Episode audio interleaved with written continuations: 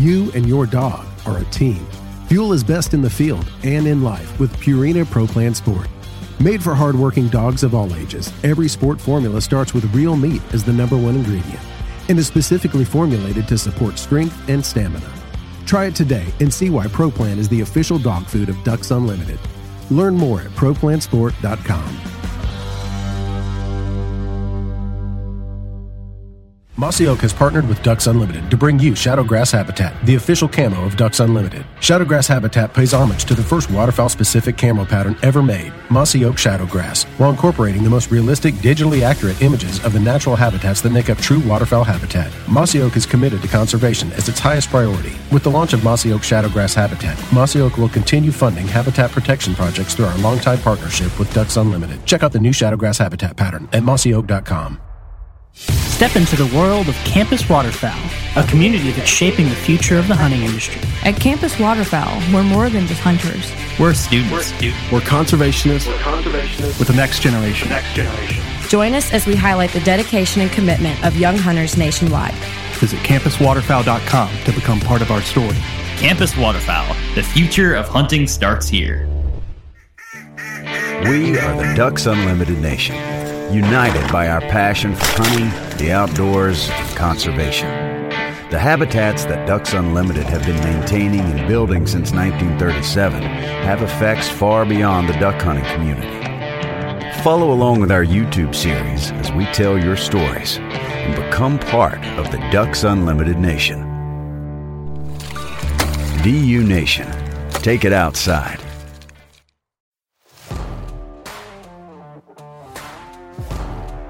Welcome to the Ducks Unlimited podcast, the only podcast about all things waterfowl. From hunting insights to science-based discussions about ducks, geese, and issues affecting waterfowl and wetlands conservation in North America, we bring the resource to you. The D U Podcast with your host, Doctor Mike Brasher. Today we have a return guest on the show, Doctor Mike Schumer, the uh, waterfowl ecologist and assistant professor at the State University of New York College of Environmental Science and Forestry. Uh, we're going to ask Mike to give us an update on the whole weather situation and how it relates to waterfowl migration. Uh, frequent listeners of the show will remember from, I believe they were episodes twenty-four and twenty-five, we had Mike on to share with us the details of some work that he's done to better understand the climatic and weather factors that influence waterfowl migration in the eastern U S. That's the extent of, of the application of some of his work at this point. And so we're going to revisit some of that very briefly. And so we're recording this on January ninth, and we're going to talk about uh, the last month of the duck season here at the southern end of the United States. And uh, so with that, Mike, welcome back to the show. Thanks for having me back. Really appreciate it. So, Mike, yeah, on the previous episodes where we we had you as a guest, uh, you, you got into a lot of detail of the Weather Severity Index, what its components are, and, and how you and your research partners and colleagues have used that information to give us a better understanding of these weather factors that uh, that are going to be influencing migration. You've actually, part of this is you you create, I think, weekly projections based on what you're seeing with weather forecast of uh, how ducks should be moving in in, in and out of uh, certain locations in the eastern U S. So uh, I guess at a high level for for folks that didn't or haven't yet listened to those episodes, maybe give us a two-minute, uh, three-minute sketch of that work and what this Weather Severity Index uh, does and, and how you apply it. Yeah, I can I can do that, no problem. The uh, what we've done is take Uh, survey data from on the ground from biologists, uh, waterfall survey data, and then pair that up with available uh, temperature and snow data primarily. We did test a bunch of other metrics, but it's really how cold it is and, and how much snow is on the ground and how how long it's been below freezing and, and how many days in a row there's been measurable snow on the ground. These are the types of things that as, as hunters we've we've all talked about affecting duck migration over time. Uh, but we actually quantified that and, and put that into a number where it, at some threshold of severity of weather is, you know, it got so cold for so long and there was so much snow for so many days. Um, we get a threshold where we start to get a decreasing number of, of ducks at a, at a certain location. And this is, this is focused specifically on dabbling ducks. Um, we built it originally for mallards and then we added uh, the other suite of, of dabbling ducks in the Mississippi in Atlantic flyways. Um, and so we can pull weather data from the internet for any given location, and we can really determine to what extent you should be seeing increasing numbers of ducks. And, and the, the big one that we can predict pretty well is, is when your birds um, start to leave. Of course, it's things other than weather, right? Disturbance also affects uh, birds locally, and as well as sometimes larger scale movements, um, as well as landscape level flooding. Sometimes we get really cold weather, but we have um, still have landscape level flooding from rivers, and so, so ducks will stick around. So it's it's it's a large scale, at the flyway scale. It's a pretty good measure of uh, the relative uh, location of of ducks um, at any given time during the during the hunting season, from October uh, to the end of January, depending upon you know where what latitude um, you're hunting at. Mike, I want to talk now big picture about what we've seen Uh, thus far, uh, this hunting season with respect to waterfowl migration, the timing and intensity of it, and its in sort of intersection with, with our weather patterns. And I guess I'll just introduce this by saying that most folks in the eastern U S will will certainly be familiar with the strong cold outbreak that we had. I believe it was in early November, and how that had some had folks pretty excited. I think it moved some birds out of northern latitudes at a rate faster than what some of the mid-latitude folks would have would have appreciated. But uh, it created some opportunities at southern latitudes. But uh, but things have kind of become less exciting since then. We've had some rather stagnant weather patterns, and. And I think what I'll ask you to do right now is just speak about that in general terms. What have we seen? Uh, again, big picture here uh, since that since that cold outbreak, and and where are we now? And then once we do that, I want to talk about some of the weather patterns or some of the larger atmospheric issues that are controlling that, just to give our folks some perspective on on uh, how large the system is that's actually controlling what's going on. Certainly. Yeah, you, you hit the nail on the head. Um, we did have some some really good cold outbreaks early. Um, a lot of our what I call early migrating dabbling ducks. So that's really your your, your ducks other than uh, mallards and black ducks, right? Those birds, um, those early dabbling ducks on those cold fronts um, moved out in, in pretty good numbers and relatively early. Um, our our hunting here in in uh, the Great Lakes region, in a lot of locations, kind of came to a, a screeching halt as our as our deer seasons came in, um, as we as our marshes iced up, um, and there was a, it seemed to be a lot of reasonable success for folks um, during that that period. Um, some mallards obviously made their way down south, but they're still very very spread out, and so if people aren't seeing the numbers of mallards they might expect. Um, it's just because it takes a lot more severe weather to, to move them, them south.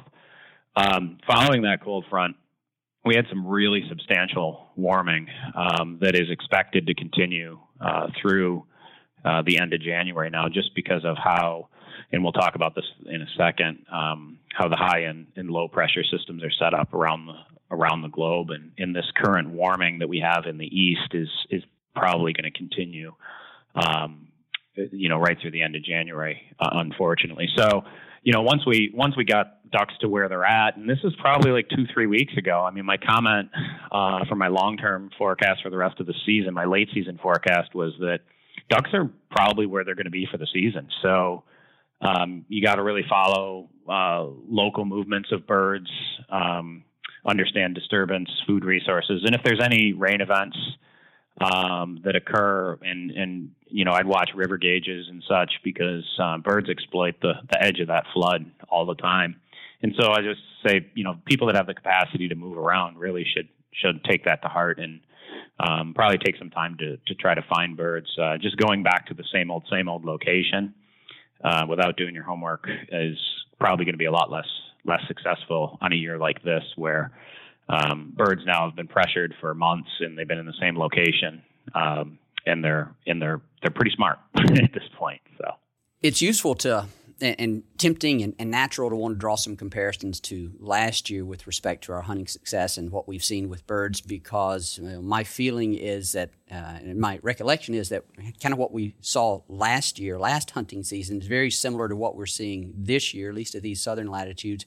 Had that strong cold outbreak in November, and things just got all nasty with respect to, uh, or, or unfriendly with respect to the kind of weather systems that we need to move birds around. And the other thing that compounded it last year was, of course, the widespread flooding in the east. And so it's uh, it's it's tempting and, and perhaps somewhat instructive to draw some comparisons there. We we do have some flooding, as your report reports show, uh, in the lower end of the uh, of the flyways this year. But uh, I think last year that flooding was much more widespread throughout the, the southern portion and mid-latitudes of the of the eastern U S. So can't help but think that that's having an effect as well. My, my sense, Mike, is that from talking to people uh, around, you know, the, the southern and mid-latitudes of the Mississippi Flyway and, you know, even Atlantic Flyway and perhaps Central Flyway a little bit, is that things have, have been pretty well hit and miss. There have been opportunities for people to get into birds, um, but it certainly hasn't been long-term sustained, you know, success. There, there's good days. There's certainly really bad days, and people are looking for opportunities when there's some wind to help move birds around. But overall, in this kind of mild pattern that has that has set up, it's it seems to be really hit or miss. But that's a better alternative than just all miss, which is certainly what it seems like we had last year. And I do believe there was a pretty strong effect of that widespread landscape flooding. Uh, you know, that's kind of what we suspected was the case last year. And initial reports kind of bear that out, at least in terms of what we're hearing uh, from hunters. How how have things shaped up for you? And it's what I've described. Is that generally the way you've uh, heard about it as well? Well, that's exactly what I've what I've heard. And you know, lots of times we like to go to our own perspective and then and our own experiences and think that that's kind of what's what's going on at the at the landscape scale. So so I'll pull that one myself here. Um, you know, let, I I had a phenomenal uh, waterfowl season last year in Central New York. We had large scale uh, river flooding, um, and it was one of the one of the one of the better seasons we've ever had. Um, field, you know, flooded fields and, and flooded timber. I mean, folks don't think about um, Central New York as that type of of hunt, but it, it can occur. Um, so I had that this year as well, but but I harvested about half of the number of birds. Our, our season closed on Sunday, um, and I hunted on on Friday and Sunday um, in a in a grassed up layout boat. Um, a setup that's been successful for me in the past. And I actually got two goose eggs. Um, those ducks had, had been there since mid-November. Um, you know, the, the, the, the early puddle ducks had moved out, and these were mallards and black ducks, and, and they had the whole thing figured out, right? Um, Friday there was no wind, and um, they were spinner shy, they were call shy, and the decoys weren't moving enough, right? So it was, it's not that there weren't birds in the air, it was just tough. So this is the, the hit or miss, right? Um, an earlier thaw when the river flooded, uh, you know, we, we were getting limits of birds a couple weeks earlier. So it's, there's a lot of on and off. And so, you know, do your homework. I think people do their homework, put their time in, um, and you know, the, the, the birds are spread out, right? Uh, I've talked with a lot of folks about, you know, that the Great Lakes is this place that could potentially hold a lot of ducks for long periods of time on warm years. And usually about fifteen percent of the surface area of the Great Lakes is covered with ice by this point, and that's most of the shallow marshes and bays that would hold hold ducks. And right now we're only at um, about two two and a half percent ice at best, um, and we're going to hit fifty-five degrees and get an inch and a half of rain, um, at least locally here on the weekend. So, um, you know, those are the types of things that that make make conditions tough, especially when um, the, the birds are really not.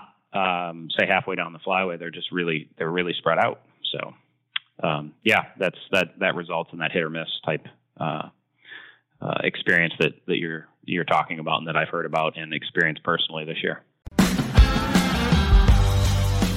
You and your dog are a team. Fuel is best in the field and in life with Purina ProPlan Sport. Made for hardworking dogs of all ages, every sport formula starts with real meat as the number one ingredient, and is specifically formulated to support strength and stamina. Try it today and see why ProPlan is the official dog food of Ducks Unlimited. Learn more at pro plan sport dot com.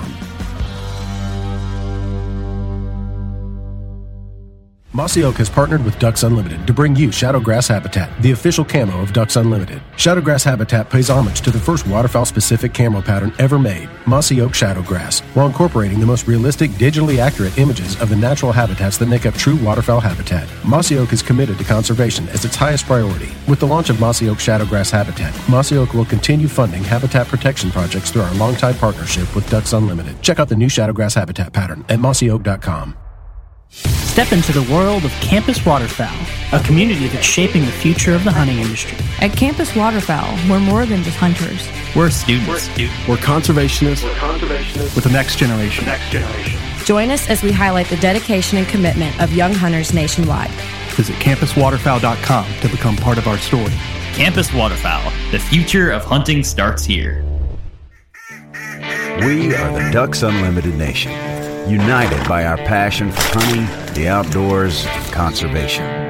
The habitats that Ducks Unlimited have been maintaining and building since nineteen thirty-seven have effects far beyond the duck hunting community. Follow along with our YouTube series as we tell your stories and become part of the Ducks Unlimited Nation. D U Nation, take it outside. You've mentioned this a couple of times already, but I want to put a finer point on, on it. So let's look out a couple of weeks. And, um, you know, I, I don't think we are very optimistic for any significant cold outbreaks. But uh, is there is there a chance? Are you seeing anything long term? And I, I follow some some weather weather guys on social media, and I see their they'll occasionally post a, a Uh, forecast that's two weeks out, but then I'll check it the next day and it's a completely different forecast in terms of these kind of atmospheric conditions that would set up to um, to either be favorable or, or unfavorable for some cold outbreaks. But are you seeing anything two and three weeks out in any of these forecasts that would give us reason for optimism about some significant cold weather making its way south? Yeah, so the, the seven-day forecasts are, are really good. Um, they, you know, the, the predictions and then what you get with the seven-day forecasts and specifically temperature are pretty close. Uh, the ten days get a little rusty. You know, the fourteen, fifteen, sixteen day ones can be can be pretty tough. Um, but those longer-term ones, I mean, if the question is, am I seeing anyone that's saying we're going to get a, a strong polar outbreak? Um, there's there's not any um, seasonal long-term climatologist that's really saying that that's that's what's going to happen. Um, this has been a tough year to make predictions for a variety of reasons, um, but unfortunately, the the you know the long term is for the, the relatively mild to, to continue, and that's you know we, we need to ensure that we're talking about the Mississippi and Atlantic Flyway because folks out west have definitely seen really good cold this year and, and good movements of birds all the way to the Gulf Coast and Texas and things like that. So um, that's a whole nother beast over there, and, and they're getting the cold, and, and we're getting a really strong um, southern Gulf flow, um, kind of right up the Ohio, you know, Mississippi, Ohio, River Valley, and, and up through the north, the northeast as well. That's a good point, Mike, and thanks for drawing that drawing that out. I know early on there was really warm conditions out west; folks were struggling, but I, um, but it sounds like things have turned around for them, and they're getting some uh, some fairly cold weather. Is that what I hear you saying out west? Yeah, yeah, yeah, for sure. Um, I mean, cold enough, right, relative to what, what we have here. What we have here is. It's pretty anomalous um, over the years. Yeah. And if folks are wondering, uh, any of our listeners from out west or even in the Central Flyway, uh, just want to reiterate for some previous episodes and, and discussions with Mike that uh, you haven't yet uh, assembled the data or done the work to develop uh, weather severity indices and projections of, of migration out in uh, in those those parts. It's thus far just been the, the primarily Mississippi and Atlantic Flyway, right? Correct. And, you know, the other thing that we were really hoping to do in the in the near future is extend it to um, diving ducks um, and geese, um, swans, maybe even sandhill cranes for those folks that are interested in, in sandhill crane migration as well. So um, we've we've done quite a bit of work on this, but there's definitely more um, to get done that's going to be useful for, for waterfowl hunters and, and for conservation planning. Well, I look forward to seeing the, the results of that, so uh, we'll stay tuned on that.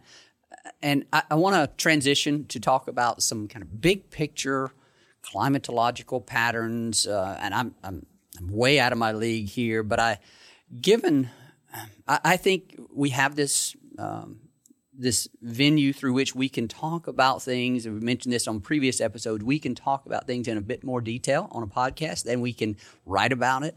And so I want to take the liberty of doing that as it relates to the factors driving these large-scale weather patterns. Why haven't we seen a polar uh, polar vortex disruption or outbreak of, of cold weather since November?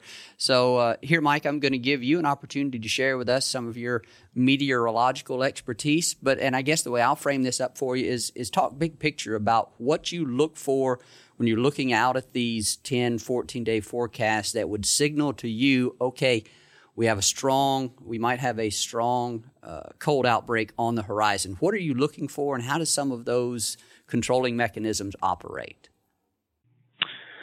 Yeah, and, and you know, to be to be honest, I've spent a, a fair amount of time um, with colleagues that are climatologists. Um, we've we've published several papers together and such, um, and they're a, a wealth of knowledge to help move forward uh, what we've done. And I've gleaned a fair amount of, of information from them. Um, and so when, you know, when we, when we go to look to make longer term predictions on what's going on, I consult them to a large degree, right? Um, and they have their own web pages. They're much more, I think, convoluted than, than what we produce for waterfall hunters. Um, so we, we consult a lot with the, with the climatologists, um, that we, we work with and, and look at the pages they produce. Um, but in simplest terms, it's a lot of what is creating um, these cold outbreaks is how high pressure and low pressure systems uh, set up around the globe. And currently, uh, we have, so there's a little bit of a misnomer as far as the polar vortex. And that was the media a few years back when the, when this term polar vortex came out. And they said, you know, it's a strong polar vortex, so you're going to have cold. Well, the polar vortex is actually the the, the the circulation of cold at the poles that stays locked there. So a strong polar vortex is uh, when you don't have a very wavy jet stream. And so all the cold air remains locked at the, at the poles. Um, and then when you get a polar vortex disruption, Mike, which is what you just referenced, that's when you get these wobbles in the jet stream and you get cold air that, that pours out into the, um, in, into the, the mid-continent and then into the northeast U S. And lots of times it comes as a blob that, that extends down across the Dakotas and down towards Missouri and Memphis, and then and then moves over towards the, the northeast and, you know, along the mid-Atlantic coast and over towards Boston. And, and that has the capacity to bring a lot of snow with it, uh, especially in the Great Lakes region, um, and the temperatures that would cause uh, birds to, to move south. So lots of times, Um, the the early season um, ice cover in the Arctic and the early season, and when I mean early, I'm talking uh, October period, um, in the early season uh, snow cover in Siberia actually affect um, how those highs and lows will set up for the winter. Um, open sea ice in the Arctic uh, and air that is cold enough will create relatively early snow cover in Siberia, which creates a cold high, and the, the location of that high causes a pretty consistent um, disruption in the polar vortex, which leads to cold air pouring into um, the northeast region.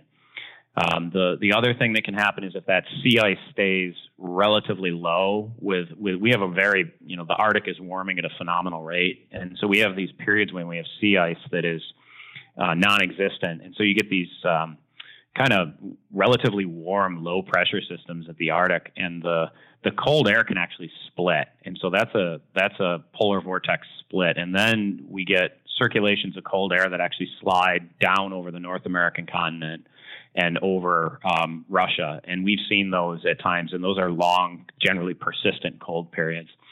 So what's happened this year is that there's those, those conditions um, generally haven't occurred. Um, there's a there's a really strong high that's set up over kind of the Aleutians by Alaska, and so the the you know the jet stream is riding up and over that, and then pushing down in the west, and so that creates a, a trough or a, a cold air trough over in the west, and the uh, the the equatorial oceans are extremely warm right now. That's that's just generally an overall warm globe. And so what's happening is that to equilibrate um, these high and low pressure systems, we have warm air just streaming uh, from the Gulf and as well as from the Pacific Um, up through eastern North America, which is creating the system that we, we currently have. But the prediction for the rest of January is what's considered a strong polar, polar vortex, or that that cold air is going to remain at, at relatively high latitudes in the Arctic and not push down to us. This has been really informative for me because I have several questions come to mind here. Growing up, uh, I never heard about the polar vortex disruption or, or polar vortex or anything. So maybe that's a relatively new term. I don't know. It doesn't really matter from the context of a conversation here. But that's not the only way that we get cold weather, and you've just referenced that. And so if I understand correctly, like when I look at the forecast, there's uh, and look at the temperature gradients across North America right now, there's some really cold weather up in up in Canada, and it even is making its way down into the Central Plain states to some extent.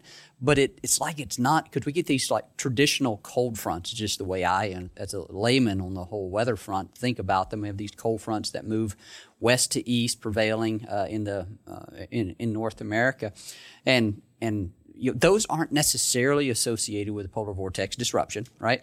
And but it, it seems like what we're getting now is that they will kind of come down south a little ways, but then they won't quite get all the way down here to us. And it, that's do I understand this correctly? That's primarily a function of the strength of that jet stream and where it's set up, and some of the you know the the strong flow of Gulf moisture that you're talking about that's preventing it from uh, from coming down this far. That's what's happening. Well, so th- this is that's a very good question, and one of the things I will tell you is that the the temperature uh, of of the globe and and how ocean warming is occurring and how Arctic sea ice is generally decreasing is happening at so fast of a rate that it's unprecedented in anything that climatologists have models for. So if you ask some climatologists, they say that this year was originally set up for there to be these really strong polar vortex disruptions, but that they feel like it's been that that process has been overridden by the fact that the equatorial, you know, the, the, the oceans in general towards the equator are so warm that it's that that it's an overriding factor. And so right now, those climatologists that say, no, our winters are driven by the warmth of the oceans, their their models, their uh, their equations, their predictions seem to be panning out this year, where those people that look to the Arctic to determine what our weather is um, are are not performing that that well this year. So um, I got I guess I'm going to dodge that question a little bit myself, because I'm primarily a waterfall okay. ecologist, and that is a difficult question because Within the within the fraternity of climatologists, that is a a ongoing um, debate as to what that driver is, and that's kind of what you were getting at. Is it a, is it a is it a southern phenomenon, or is it a northern phenomenon? That's the, really the driver of our of our winter. Yeah, um, because if the if this jet stream, you talked about the trough that has occurred and that's created in the west right now because of the the I think you, the high pressure system over the Aleutians, I believe I remember that correctly. Uh, if that were to shift to the east a little bit, then in theory that trough comes down uh, far, it comes far enough to the east and far enough south that it could bring some of that periodic cold air, not necessarily associated with a polar vortex disruption, down to these latitudes. Is that, not talking about the mechanism of how it worked, but is that is my way of envisioning that uh, kind of on target? Yeah. Yes, it is. I mean, it's not that there. I mean, there is the the, the relatively quote unquote normal right seasonality that occurs as well. I mean, we're still in. Uh, you know, the northern hemisphere winter, right? So these type of things are are going to happen um, as well. And that, you know, there's there's a difference between there's wobbles in the cold air as well, and then there's polar vortex disruptions, which are which are very strong um, outbreaks that occur. I mean, uh, the, the term Alberta clipper, right? So we call it a polar vortex now. Um, we've, we, you know, the, the normal wobble of that cold air, um, could be considered an Alberta clipper, um, you know, cause it's, it's a short-lived type thing. Right. Um, whereas the, the, you know, a polar vortex disruption tends to be more of a persistent type of a cold system that, that, that sets up shop over the, the, the Great Lakes in the Northeast yeah. region. Yeah. Well, I tell you what, we'll take either one of those right now. It can be a wobble or it can be a vortex. We'll take either one of them. Um, you know, as a duck hunter myself, um, and, and I think we're, as duck hunters, we're genuinely interested in, um, you know, waterfowl migration and such. And I think my one comment to folks uh, would be to, you know, keep uh, keep logs of your of your waterfowl hunting. I talk to a lot of hunters uh, that I hear comments on what, what the hunting was like, and it's it's maybe one-year-old information or two-year-old information. Um, and I find that the folks that keep these long-term logs have a little bit better pr- perspective sometimes on uh, the variability that does come with, with waterfowl season, and how you can't just do the same thing as you did last year every single year, that you have to have the capacity to adapt to the, the conditions. There's a reason that waterfowl have been so successful. One of it is that, that we have things like the North American Waterfowl Management Plan and organizations like like Ducks Unlimited that have put a phenomenal amount of effort into sustaining them. Um, but these are also extremely adaptable animals that, that follow the resources. And as a successful hunter, um, keeping track of how, of that variation through time in a log and then, and then exploiting it um, would be probably beneficial to a lot of folks to, to, to increase, um, you know, success in seeing more birds and hopefully harvesting more birds. Yeah, that's uh, you've kind of touched on a, one of the things that I wanted to mention, and for sometimes it's it, it's helpful for me. You know, when we as hunters insert ourselves into the environment of ducks or geese, you know, we're doing so effectively as predators, uh, and so it's our goal to harvest these birds. But uh, but in effect, that's we're trying to we're trying to kill these birds for our for our use, and so we become the predator, and they are our prey. And so when you think about sort of predator-prey relationship out and how one is trying to achieve a certain outcome, and then the, the predator is trying to capture the prey, the prey is trying to avoid being captured. You know, those two things are constantly in competition, and so if you as the predator are not adapting to uh, to try to match wits with the way your prey is responding uh, and adapting to that environment as they're sensing it, sensing it well, then the prey is going to win out more times than not. So you're you're speaking your reference to adaptation as hunters, being mobile, looking for newly available habitat, changing your tactics, changing your setups. That all plays into this predator-prey dynamic that when we as hunters enter into that habitat, into that environment, that's effectively, effectively from an ecological sense, what we're doing and the way that the, the birds are perceiving it. So sometimes it's fun to think about it from that standpoint, and then there's probably some utility uh, in terms of in- increasing our success rate when we uh, when we do so think about it like that. That's, that's the stuff that keeps me up at night right there. Mike, I thank you again for coming on the show. This has been some great information. It's always fun to to talk with you about these uh, uh, weather issues, waterfowl migration. The more we learn, the more intriguing uh, it is, the more questions we, ha- we have. And uh, we, we certainly don't have all the answers to them yet, but we're we're inching slowly towards a, a better understanding, and, and the work that y'all do is an important part of that. And, and as I've just described, you know, we can – we can ap- apply that to our pursuits of waterfowl uh, in the field, and that's what really makes it, it interesting, and we're excited to be able to bring this information to our listeners and excited to have you as part of this, Mike. So thanks so much. Thank you, Mike. Appreciate the opportunity. It's always fun. Special thanks to our guest on today's show, Doctor Mike Schumer with the State University of New York College of Environmental Science and Forestry. Greatly appreciate his sharing of information with us on weather and migration and all those sorts of fun things.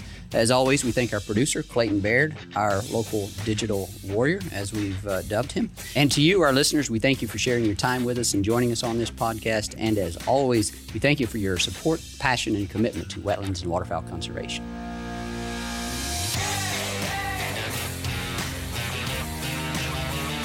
Thank you for listening to this episode of the D U Podcast. Be sure to rate, review, and subscribe to the show, and visit w w w dot ducks dot org slash d u podcast for resources based on today's topics, as well as access to more episodes. Opinions expressed by guests do not necessarily reflect those of Ducks Unlimited. Until next time, stay tuned to the Ducks.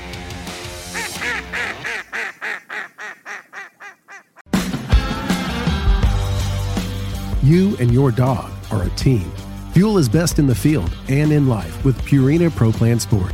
Made for hardworking dogs of all ages, every sport formula starts with real meat as the number one ingredient and is specifically formulated to support strength and stamina. Try it today and see why ProPlan is the official dog food of Ducks Unlimited. Learn more at pro plan sport dot com.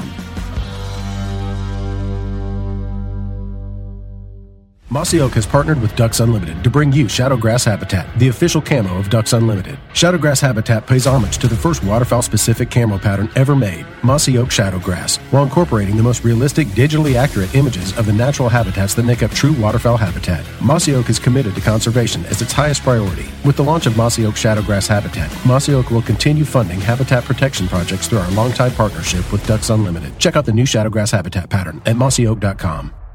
Step into the world of Campus Waterfowl, a community that's shaping the future of the hunting industry. At Campus Waterfowl, we're more than just hunters. We're students. We're, students. we're, conservationists. we're conservationists with the next generation. The next generation. Join us as we highlight the dedication and commitment of young hunters nationwide. Visit campus waterfowl dot com to become part of our story. Campus Waterfowl, the future of hunting starts here. We are the Ducks Unlimited Nation, united by our passion for hunting, the outdoors, and conservation. The habitats that Ducks Unlimited have been maintaining and building since nineteen thirty-seven have effects far beyond the duck hunting community. Follow along with our YouTube series as we tell your stories and become part of the Ducks Unlimited Nation. D U Nation, take it outside.